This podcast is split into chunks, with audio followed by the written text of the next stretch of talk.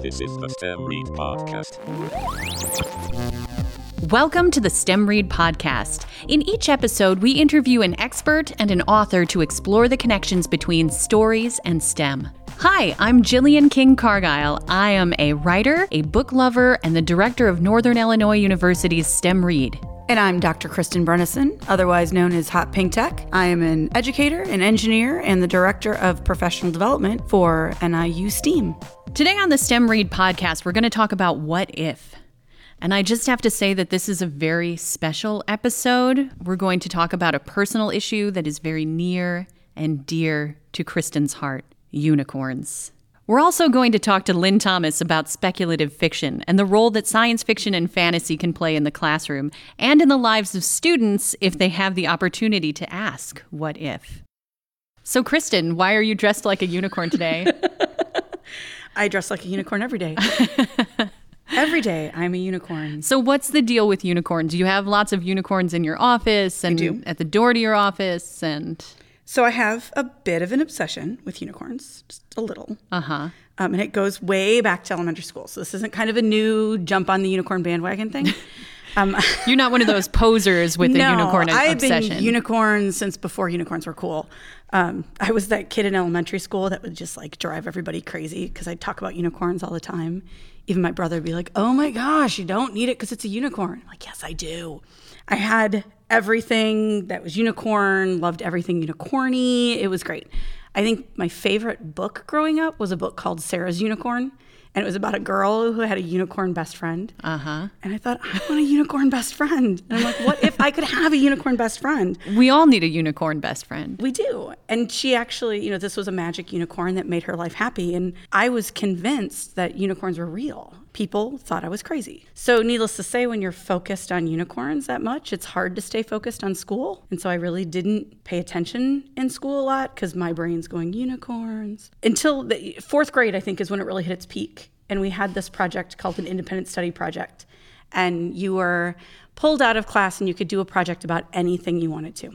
So, two guesses what I did my project on. Hmm. Suez Canal, Close. Close. No, I didn't. rhinos. In a way, because rhinos are just chubby unicorns, really. No, I picked unicorns and I was so excited about it. So, um, I finally got to really ask that question what if unicorns were real? And I got to investigate it. Like I could dig into it. I did all the research on unicorn mythology and the evidence of what is a, you know, are there real unicorns out there? And it was fantastic. It was great. Now that I look back at it as an educator, I'm like, wow, my independent study teacher was brilliant. Mrs. Merritt had this down. She was letting us follow our passion, follow our curiosity. And while we were learning about those things, unicorns, we were actually learning how to learn. And it really engaged us. And I look back at that now to think about how letting your kids follow your obsessions and curiosity can really, it can be that gateway to learning. So, yay, unicorns. so, yay, unicorns. So, here in the studio to bridge the gap between unicorns and learning is Lynne Thomas. In addition to being a unicorn enthusiast, Lynne is a five time Hugo Award winner for her SF Squeecast, her Chicks Dig Time Lords collection, and Uncanny Magazine, which she co edits and publishes with her husband, Michael Damian Thomas. And then to continue the discussion of what if, we'll be talking to Aaron Starmer. Aaron is the author of several weird, awesome YA and middle grade books such as Spontaneous, a novel about growing up and blowing up, and the Riverman trilogy, the haunting story of a boy who is trying to save the girl next door from something real or imagined that is out to get her. So, Lynne, why don't you tell us who you are and what you do? Oh boy, this could take a little while. I am, in my day job, the curator of rare books and special collections at Northern Illinois University, where I supervise and am the archivist for the literary papers of about 75 different science fiction and fantasy authors, as well as the official archives of the Science Fiction and Fantasy Writers of America. I'm also the uh, co editor in chief and co publisher of Uncanny Magazine, which is a Hugo Award winning online magazine that publishes brand new science fiction and fantasy short stories, poems, and articles. So, today we're talking about speculative fiction, fantasy and its role in schools. What is the definition of, speculative fiction? Well, that really depends upon who you ask, but my definition of it is that it is a broad range of stories uh, that ask the question, what if? And uh, the different subgenres tend to just be different flavors of what if. So uh, fantasy tends to be what if involving magic instead of technology, it, whereas science fiction tends to be what if involving technology rather than magic. Uh, but I read a lot of stuff that is somewhere in between. I think of it as a spectrum. We often talk about the future or the past uh, using speculative fiction as a way of looking at different outcomes. Uh, we also use speculative fiction as a way of creating um, different perspectives uh, because sometimes it's easier to look at problems and solutions from a point of view that you hadn't considered before. Also, you know, unicorns and spaceships are cool. There's always room in literature for fun, too, but often there's a, an important social message behind the fun. If you sneak it in, it's like putting vegetables in a very tasty cheese sauce. You don't notice you're getting healthy things. Hmm. You're just thinking, yay, cheese. Exactly. Cheese sauce. Now I'm only going to be thinking about cheese sauce. Well, it is near lunchtime, so I apologize. So when did you know you were interested in speculative fiction? I did not read genre fiction avidly as a kid. I was very much a classics kind of person. Uh, whatever was on the school reading list was kind of my deal. But A Wrinkle in Time, which was on the school reading list back in the day when dinosaurs roamed the earth in the 80s, and I was in grade school, uh, was one of my favorite books, and it's still something I come back to as a bit of a touchstone, although I actually prefer A Swiftly Tilting Planet, the third book in the series, because unicorns! I know. See, and I was a wind in the door. So why do you think A Wrinkle in Time resonated with you? I think the main reason A Wrinkle in Time resonated with me was because I was reading it as a very awkward 11 and 12 year old, reading about a very awkward 11 and 12 year old trying to figure stuff out and trying to figure out who she was as a person. And that's, I think, a fairly universal experience, even if being transported to another planet to save your dad through a tesseract is not a universal experience. It gives you a different perspective that then allows you to look at yourself and how you learn and change through the experiences that you have. Um, and I think that that's one of the wonderful things about specfic is that it allows you to stretch your imagination so that when you come back to yourself, you've learned a little more about who you are in ways you didn't expect. That's why I was always an avid reader, whether it was sci fi, fantasy. Um, my elementary years, I spent a lot of time reading about unicorn stories, all of those just magical stories that let you imagine the, the what if. What if I had a pet unicorn? How amazing would that be? See, and I always wanted a dinosaur. Which is also a perfectly valid life choice. Exactly. You know, one of my favorite judge. Twitter accounts is Sue the T Rex from the Field Museum. She's Oh, a yeah. riot. I'm, I'm glad that the dinosaur people and the unicorn people can all sit together at a table and have a conversation. Absolutely. I mean, that's actually one of the things we're doing with Uncanny Magazine this year. In addition to the special issue that we're currently kickstarting, the Disabled People Destroy Science Fiction issue, we're also doing another theme issue, which is a dinosaur themed issue, specifically because we want to make sure we cross that unicorn dinosaur divide. Why do you think that there's still pushback between genre fiction and literature? I always think of literature as another kind of genre. I mean, every subset of literature has its own tropes, has its own traditions, has its own um, ways of thinking and being to a certain extent. And it's just a matter of what your comfort zone is. And I think that there's pushback because people find an excessive amount of imagination suspect, uh, which is a shame because our best things in this world come out of folks with an excessive amount of imagination. Now, they may be teamed with people who are very good at engineering things in precise ways, but you don't get really great design and really wonderful functionality without an excessive amount of imagination. So I think that encouraging imagination is one of the most important things that happens in any given genre, as well as encouraging empathy. You know, the ability to empathize with characters and to learn about folks that are not like yourself in whatever capacity. Now, whether that's because they're a dragon or whether that's because their life experience is different than yours, those are things that can happen in any kind of fiction, whether it's uh, science fiction, fantasy, or whether it's literary. And I think that as a librarian, I get very cranky at people who are committed to the notion that there is good fiction and there is bad fiction in the sense that a particular subgenre must be bad because it looks suspiciously like fun.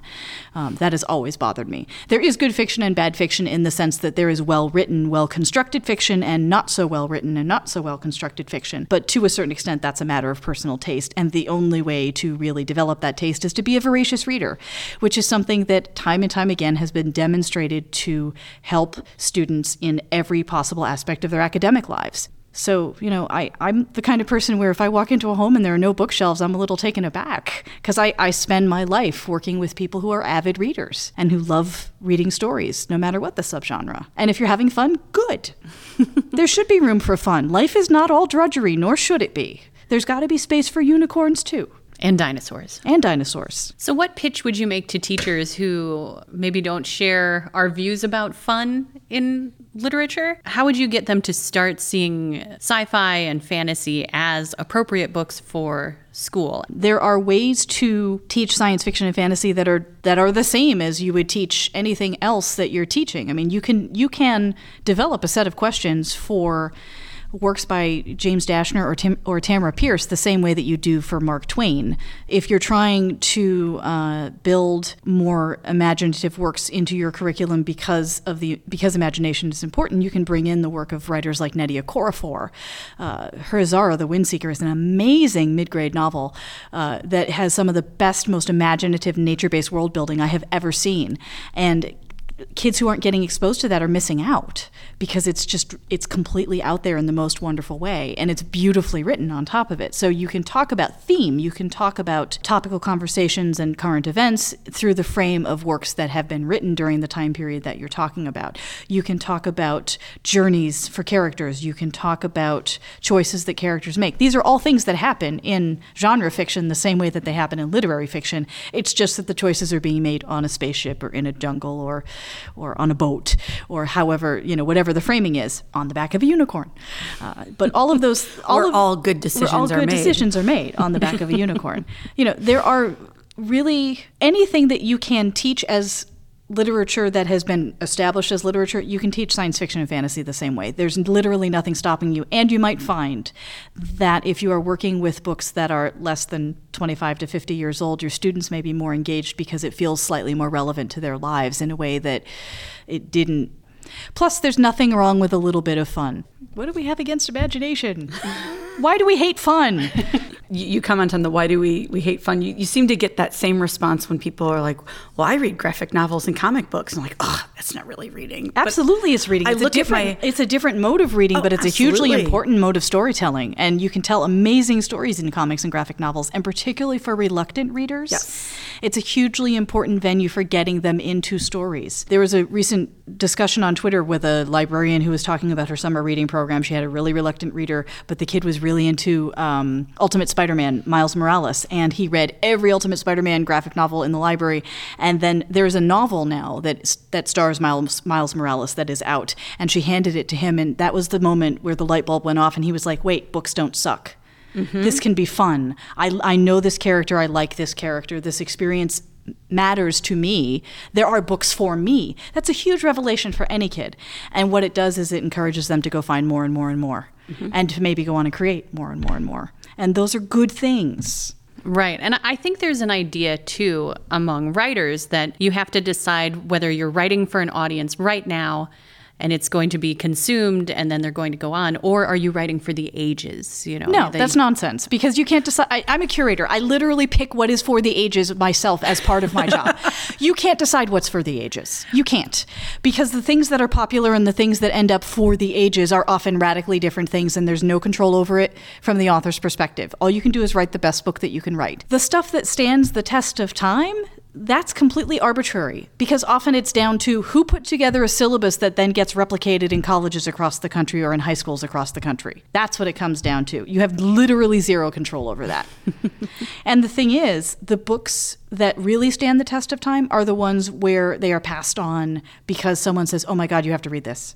That's how books permeate a culture. Whether that is Twilight, which gets knocked around a lot, although, you know, Twilight has its issues, it's a very good rendition of what it's like to be a very insecure 16 year old girl. The George R. R. Martin books, um, those are fantastic books and everybody's waiting for him to finish and people are watching the series. The fact that we're trying to kill fun is something that just deeply upsets me because there's me little sad. enough joy in life as it is. You know, everybody has trials and tribulations, everybody has things that are difficult for them in their lives. And if we take away things that add to our happiness, I think that does people a disservice because life is hard. Nobody has an easy life and putting out works that make someone feel better. Now, whether that's because you read a romance novel that has a happy ever after and that feeling of safety that love is a thing that still exists in the world is good for you, or whether it's that, you know, your intrepid hero de- defeated the the evil emperor on the planet Zod, you know, at the end of that science fiction novel, and thus the colony ship was saved both of those are important emotional things for people to have that help them feel safe in a world that often is not. That was Lynne M. Thomas, five time Hugo Award winner for her SF Squeecast, Chicks Dig Time Lords collection, and Uncanny Magazine. Up next, we'll be talking with author Aaron Starmer.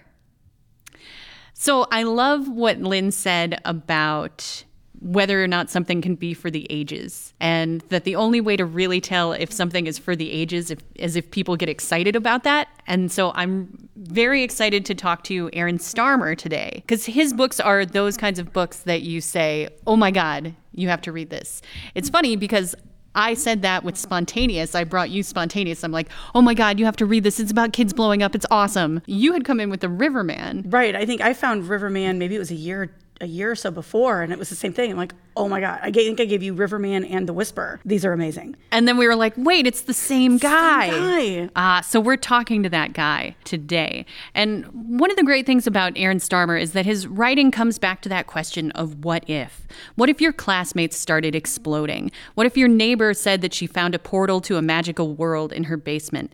What if one day everyone in the world was just gone and you were pretty sure that it was your fault? Here's Aaron Starmer. Well, thank you, Aaron, so much for being with us today. We're really excited to talk to you. And Thank you for having me. we, I just wanted to say up front that uh, we love your books. And if we stop asking questions and start kind of foaming at the mouth, we wanted to have a safe word today. So we're thinking wombat. So wombats are safe okay, word. So that's a good one. If we fangirl a bit too a- much. It might take me a bit a, a while to uh, to stop you. So, so go ahead. You're like, just keep it coming. Yeah. That's good. Yeah, but if it ever gets weird, you know, just, just wombat. So, no yeah, we're going to talk a little bit about your books, but your books are interesting in that you can't really talk about them. I want to talk about the ending so bad. I know. I want to talk about all the endings, and I can't talk about any of the endings or even the middles. So, um, so we wanted to talk about you as a writer. We're really interested in origin stories. What kind of student were you? Well, I, I was always a, a pretty good student. I was never I was never exceptional, but I was I was never a bad student. I always had an interest in stories and telling stories and writing stories in one form or another. Uh, I can remember um, when I was in elementary school, I was really into Weird Al Yankovic, like many uh, elementary school students are. So I was writing my own parodies of things a lot. That's how I got started there. But if anything, I was a better a better math uh, student than anything. So when did you know you wanted to be a writer, and as opposed to a uh, a Weird Al parody songwriter? Well, I guess I was exploring all sorts of ways to tell stories, and I would write little screenplays and notebooks, and I would write poems, and I, I would write all these different things. Uh, but I never had aspirations to be a novelist, maybe because that seemed too big and too uh, too difficult. Uh, until maybe I was in high school. I was I was talking to some people about this recently about the recent eclipse, and there was an eclipse my um, senior year of high school. I think it was 1994. Uh, I guess it wasn't. Uh, I guess it was what you call an annular eclipse or, or something like that. And uh, we went out and we watched it in the middle of our our class day, and we wore the glasses and everything. And I remember that night I came up with an idea for a novel, which was going to be about a uh, a caveman who witnesses an eclipse and suddenly becomes brilliant uh, and builds a huge society. And it's a story of revenge and it's supposed to be epic and all these things that I, I, I was like, wow, now this could be a novel. This could be something big. And I wrote about two or three pages of it, and I realized I had no idea what I was doing, and and I had no idea how to approach it, and I and I didn't attempt to write a novel again for probably six or seven years after I'd gone through college and tried some other forms of writing, uh, and and then I got back into it when I uh, had another idea. Okay, yeah. Now you started out writing travel guides, right? Like best tam- best best camp camping best tent best camping of New York State. we could try right? that again. Yeah. best tent best tent. I can't even say it. Since Yes, you don't tent I- camp, you just you can't even say the words. Yeah, it feels weird in my mouth. it's uh, that is a uh, that was sort of a roundabout story. I worked in the travel industry for a number of years uh, for a, a company that sold books to travelers. So, like if you were going on a um, on a cruise uh, in Eastern Europe, or you were going uh, to Africa on safari, what our company would do is we would compile these lists of books for you to read, almost like an annotated uh, bibliography of, of novels and guidebooks and art histories and, and anything to inform you on the place that you were going. And I did that for a number of years, uh, so I got a pretty good idea of what sort of travel lit- literature was out there and also about guidebooks. And then one day, my, my wife, who was my girlfriend at the time, was just on Craigslist and saw an ad. They needed someone to write a, a book on camping in New York, and she thought it would be a fun adventure. And we wrote my brother into it, and we spent a summer visiting all these campsites. It was pretty boring when it came down to it, but it was the first first time I got paid to write. And then it was actually something I could put on my resume and say, "Hey, I, I wrote a book. I'm an author," and that opened a lot of doors for me. And uh, the book is still still in print in the second edition, and I get royalty checks, so I'm not I'm not complaining too much.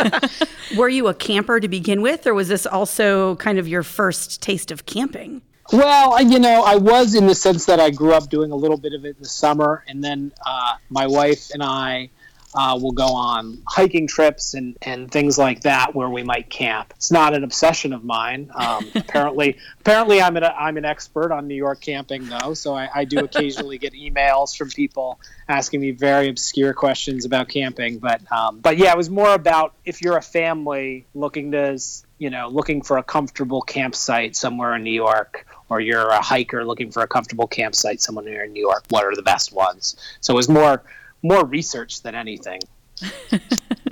That's at the end of the day, you actually had to camp, though. That's the bummer of it. But I Uh, love. well, I'm, I'm going to I'm going to admit something here. Is we we spent a week visiting all these with this grand plan of uh, staying every night at one, and then I think at the fourth night we were we were sick of it and we started staying at at motels. Uh, but we would drive to uh, we would drive to all the campsites and, and check them all out. So that's the follow-up book, the best Yes. motel stays in the New York State. Near campgrounds. Near campgrounds. In New York. Yes. Yeah. or the There- camping there is no shame in experience. giving up. Yeah, is going to be the title.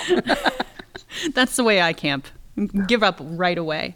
um, so I love that the world has spontaneous and the Riverman because of Craigslist. I think that's awesome. Yeah. well, I tell anyone, I tell everyone who's trying to get into writing, you know, you've got to accept the opportunities that are presented, and the world isn't going to be presented to, to you at, at first. So you've got to take some assignments. And I did lots of internet writing that my name isn't on, but I just had to do it to learn uh, how to do it. So do you think that the travel writing and the internet writing then informed your fiction? Um, I think it gave me more discipline, I guess, than anything. Uh, when you write a book uh, about camping and you're describing 50 campsites that are almost all the same, you've got to become both efficient and different in your writing each time. It taught me strategies of how to plan, how to how to put together a full book. And then the internet writing was more about taking on different voices and, and trying different things from copywriting to satire to other things. So, you know, it was almost it was almost seeing what I was good at more than improving uh, what I loved. And then once I figured that out, I, it pointed me in a certain direction. So how did you gravitate towards writing for middle grade and YA? It, I started doing it. I guess it was about ten years ago, so it would have been 2007. Uh, after I had written a novel for adults that I couldn't get an agent to read, I couldn't get anyone to look at because for one, it wasn't very good, but two, I, I just didn't have any idea what, what the book market was like at the time, and it and it didn't fit anywhere in it. But it did have a section in it that was about a um, group of 13 year old boys that go missing on Halloween night. And as I read through it, I thought this is probably the best written section in the book. And I started researching a little bit about what fiction was out there for young people. And and when I was young, it was it was Judy Blume and it was Beverly Cleary and and or it was Paul Zindel and uh, you know different different writers from the 70s. But it wasn't this big, huge thing that is now. So I I was playing on a on a co-ed soccer team in New York City, and there was a woman on my team that worked for Scholastic, uh, the publisher, and I asked her what does one have to do to get published in this in this world and she gave me some pointers. Uh, she wasn't in a position to be accepting manuscripts uh, but i came up with this idea uh, that ended up being my first novel called dweeb. And when i wrote it i thought okay this is a young adult novel. I, I quickly learned that what i had written was a middle grade novel. Um, and and you know i was sort of thrown into it with not a huge knowledge of the industry. Now you've got lots of young writers coming up uh, that have been reading the stuff since they were young, uh, have been following the industry, and are so much smarter about it than I was at that time. I was just trying to tell a story about 13 year old boys, which is what I thought my voice was best suited to. Now, you don't strike me as a Judy Blume kind of guy. What were you reading then? um, I I did read some Judy Blume. It wasn't my favorite. I I was a I was a Roald Dahl kind of guy, like mm-hmm, a lot of people. Mm-hmm. Um, you know, the, for that dark sense of humor. Uh, I liked John Bellairs when I was younger, um, and I guess you know the house with the clock in its walls, and and I think a lot of my sort of spooky stuff comes from that sensibility. Uh, I liked the Great Brain, uh, which I'm told now if I went back to revisit, I would think were, were awful. But I, I hmm. love those books because they were they were about um, about uh, children being smarter than you expected them to uh, to be, and that always appealed to me, and I think always appeals to children. A lot of your books deal with characters who are questioning their reality. So why why do you think that's a common theme in your work? I you know I, I should have a better answer for this than than it just appeals to me as as a storyteller to look at the real world and then twist it a little bit and have a bit of magic, have a bit of the uncanny, and how would a real person react to that? Um, those are the stories that I like to read about. Um, I like to read about real people confronting something they can't explain. And maybe that's because, you know, occasionally in life I come across things I can't explain and, and it's the questioning of what's real, what's what can I believe that really intrigues me. It's sort of this philosophical, cosmological question that that I've been I've been playing around with since I was a little kid. And I think that a lot of the times in your books, the people who are questioning their reality, or, you know, in any time, people are seen as crazy. And I think that there's some kind of connection that you seem to be making between madness and creativity. Do you feel that way as a writer? Do you feel a little crazy when you're making up these worlds? I certainly feel obsessive about it. And it's, I think a lot of writers would agree that you become obsessive like, like you don't necessarily love the act of writing, but you need to do it. You need to get these stories out. And so I'm often questioning where does the inspiration come from, uh, which is something I explore in, in The Riverman. And sometimes it feels a little mad or magical or weird. And the only way to, to deal with it and not have it eat away at you is get it down on a piece of paper, make a story out of it. Um, if you've got some weird thought, some weird idea, make it into a story and then it it calms your nerves a little bit, and I guess that's something a lot of writers can relate to, but I think a lot of people can relate to in anything that they do that's a hobby, whether it's sports or or uh, you know knitting or whatever it is that calms their nerves. I have to knit to get the crazy out. Knit. But I, yeah, yeah. that's what I think all the time. No, but I think what's really interesting is you know myself as a reader, there are books where you read, you kind of pass through that world, and you're like, yeah, I'm going to leave it behind. But with Riverman and Spontaneous, all of them, even once we finished the book, I wanted to linger. It's it's like I was just as obsessed about the world and the story and these characters and after I read it, I was still putting pieces together and I wanted to stay there. And so I think your obsession comes through to the reader and becomes our obsession. Thank you. No, no, I, I that's a that's a great compliment because I I want readers to go away with that feeling. Um, these aren't necessarily, you know, without giving anything away, these aren't perfect little jewel box mysteries that you can fit, you finish and walk away and go on to something else. I, I hope that they linger. But some people don't necessarily like that experience. But I hope I'm finding the readers that do. I'm going to go a little bit off of what Kristen said because we don't want to get into wombat territory. And I know. I was just going to say, is that a wombat? She, Kristen just fin- finished the only ones, uh, and so we were like, and and that means that the diggers, and then Yes. ah, We've had to force the books on each other to Yeah. like, you just need to read this so I can talk to somebody. Right. um, I think that's a, a common question that kids have when they're talking to authors. You know, you always hear, where do you get your ideas? Where do stories come from? And I think you explored that in The Riverman. Do you want to talk about the idea of the, the creation of stories and just kind of how you built that world? Yeah, I, I think without giving away too much of the story is is the if you if you go back the Riverman is a trilogy. It's you know a thousand pages. You've got to get through to to some sort of closure, and whether that's closure or not, I'm not sure. But but the one thing that I I wanted people to come away from it is we tell stories uh, to cope with with difficult things. And it could be just simple, as I said, just simple stress, anxiety. But I think culturally, you know, stories are a way we can we can put order in a world that we can't necessarily explain. Um, and it seems most cultures have some form of that. And so I wanted to ex- explore it through the through the lens of almost my young life because it takes place in in basically a, a fictional version of the town where I grew up in in uh, central New York in the time when I grew up in the late 80s. And obviously, none of the crazy events that happened in it happened to me, but it was a very sort of a turning point in my life where, yes, you're questioning what it means to be an adult. You're questioning what it means to have a friend. You're questioning what it means to fall in love. There's all these things you don't explain, you can't explain, and tragedies, small and big, form who you are, and you try to make the story of yourself, and you try to make a story of the world around you, and that's the way you cope with it. Um, that's sort of you know a wishy-washy way of selling the book, I guess, because I'm not really telling you anything about what the book is. But you know, it's basically the story of whether a boy can believe his uh, his neighbor visits a magical world or not, um, and it's about that turning point uh, when you're a child, and whether whether you're ready to give up on magic or whether you're uh, ready to accept it. Yeah. Do you want to believe? I want What does to it mean to believe. leave? Yeah.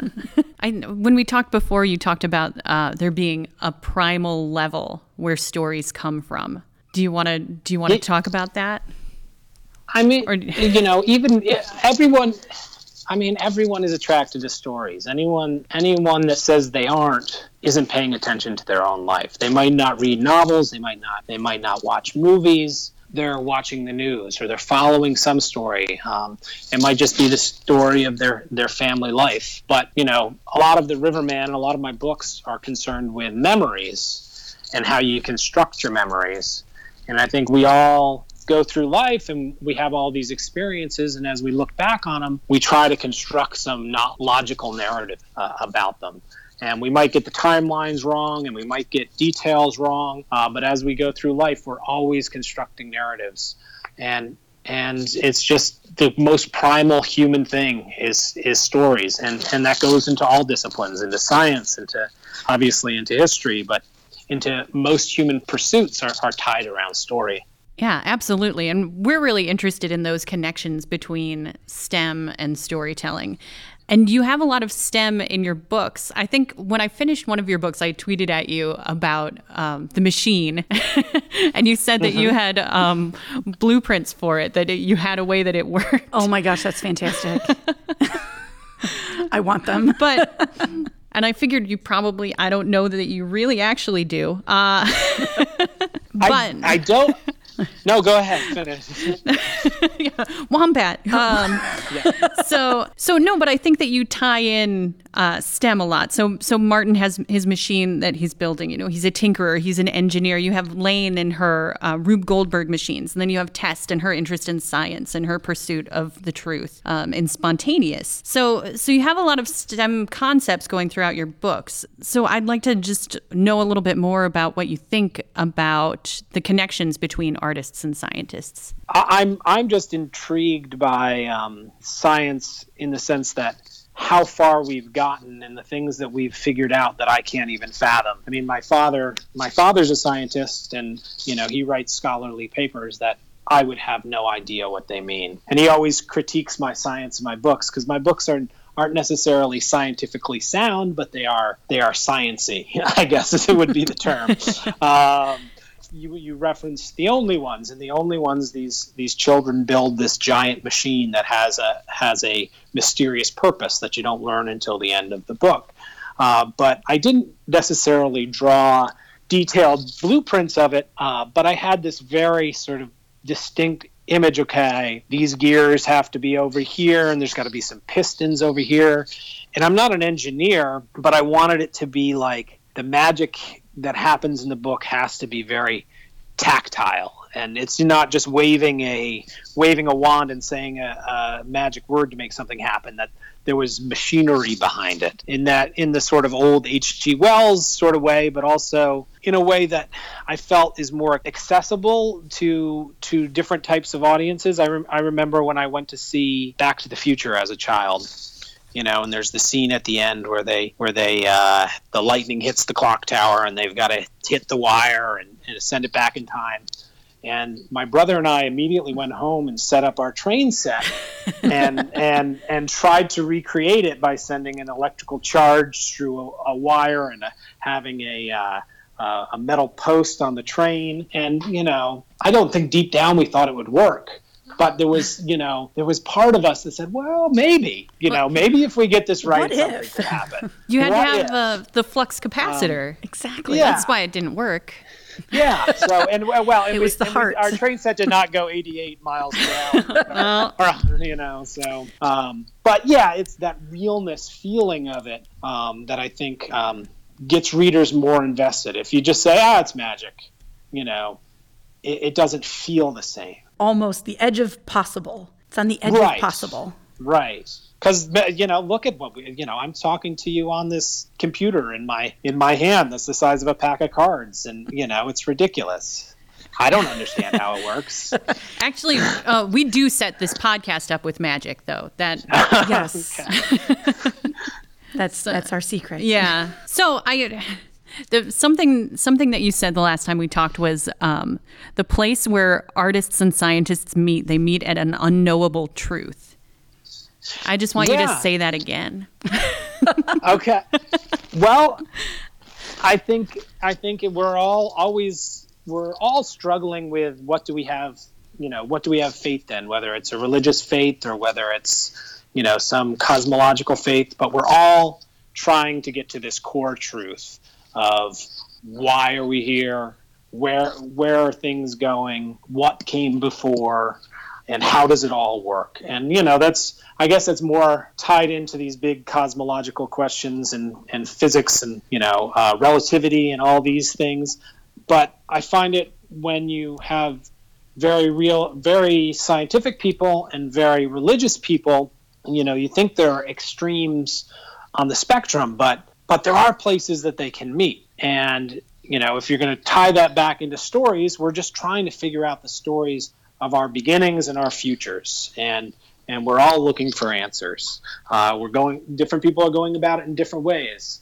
Uh, i'm not i'm not religious enough to follow one path and i'm not i'm not analytical enough to follow another path but i'm i'm sort of exploring both through through uh, stories and and um, and you know how this all mingles together Awesome. Well, we love reading it, so keep doing it. Absolutely. Um, so, looking toward the future, can you tell us about your next book, or is it a secret too? Uh, the one I'm working on right now, I'm going to keep secret because who knows whether we'll see the light of day. Uh, there is one that is with my editor that I hope will be out next year, currently titled Meme um, which is sort of a very current of the moment story about a internet meme that, that has dark origins. And uh, it's it's a thriller. It's a young adult novel but it has a few humorous moments but it's more a uh, more a real sort of bare knuckle thriller about some some students that do some a very bad thing that they think they do for a very good reason. And uh, it all gets tied up in in the crazy internet culture of today. Mm, very fitting. Yeah, that yeah. sounds very, fantastic. Very timely. I hope. I hope. You know, it's the publishing schedule. You know, it's going to be out, and everything is going to be uh, passe by then. But who knows? Do you have any other questions? No, I could just spend another 10, 15 minutes gushing about the books, but we'd be moving into wombat territory. Yeah. So or spoiler territory. Or spoiler territory, which yeah.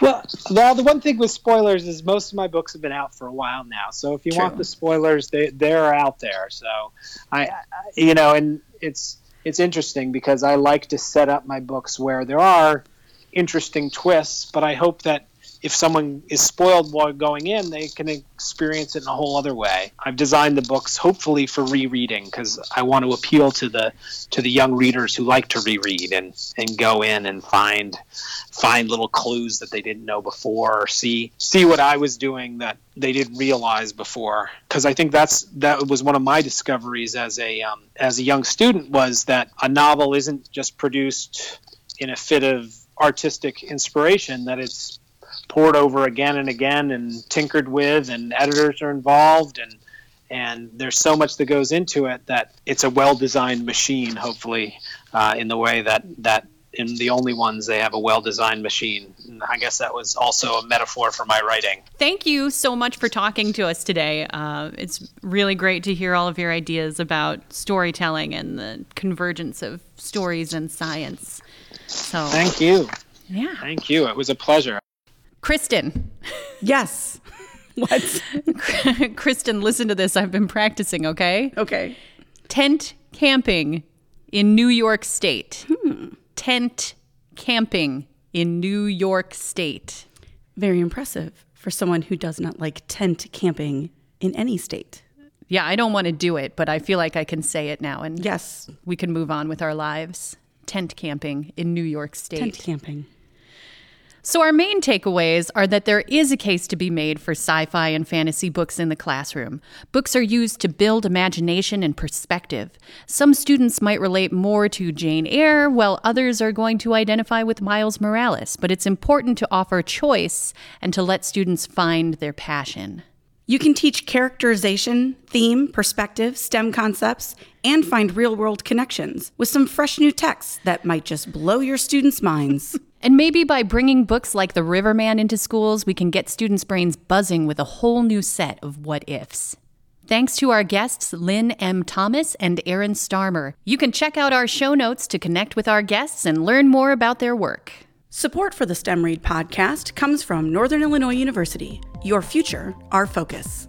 The STEM Read podcast is produced in collaboration with WNIJ. Thanks for listening. Thanks for listening.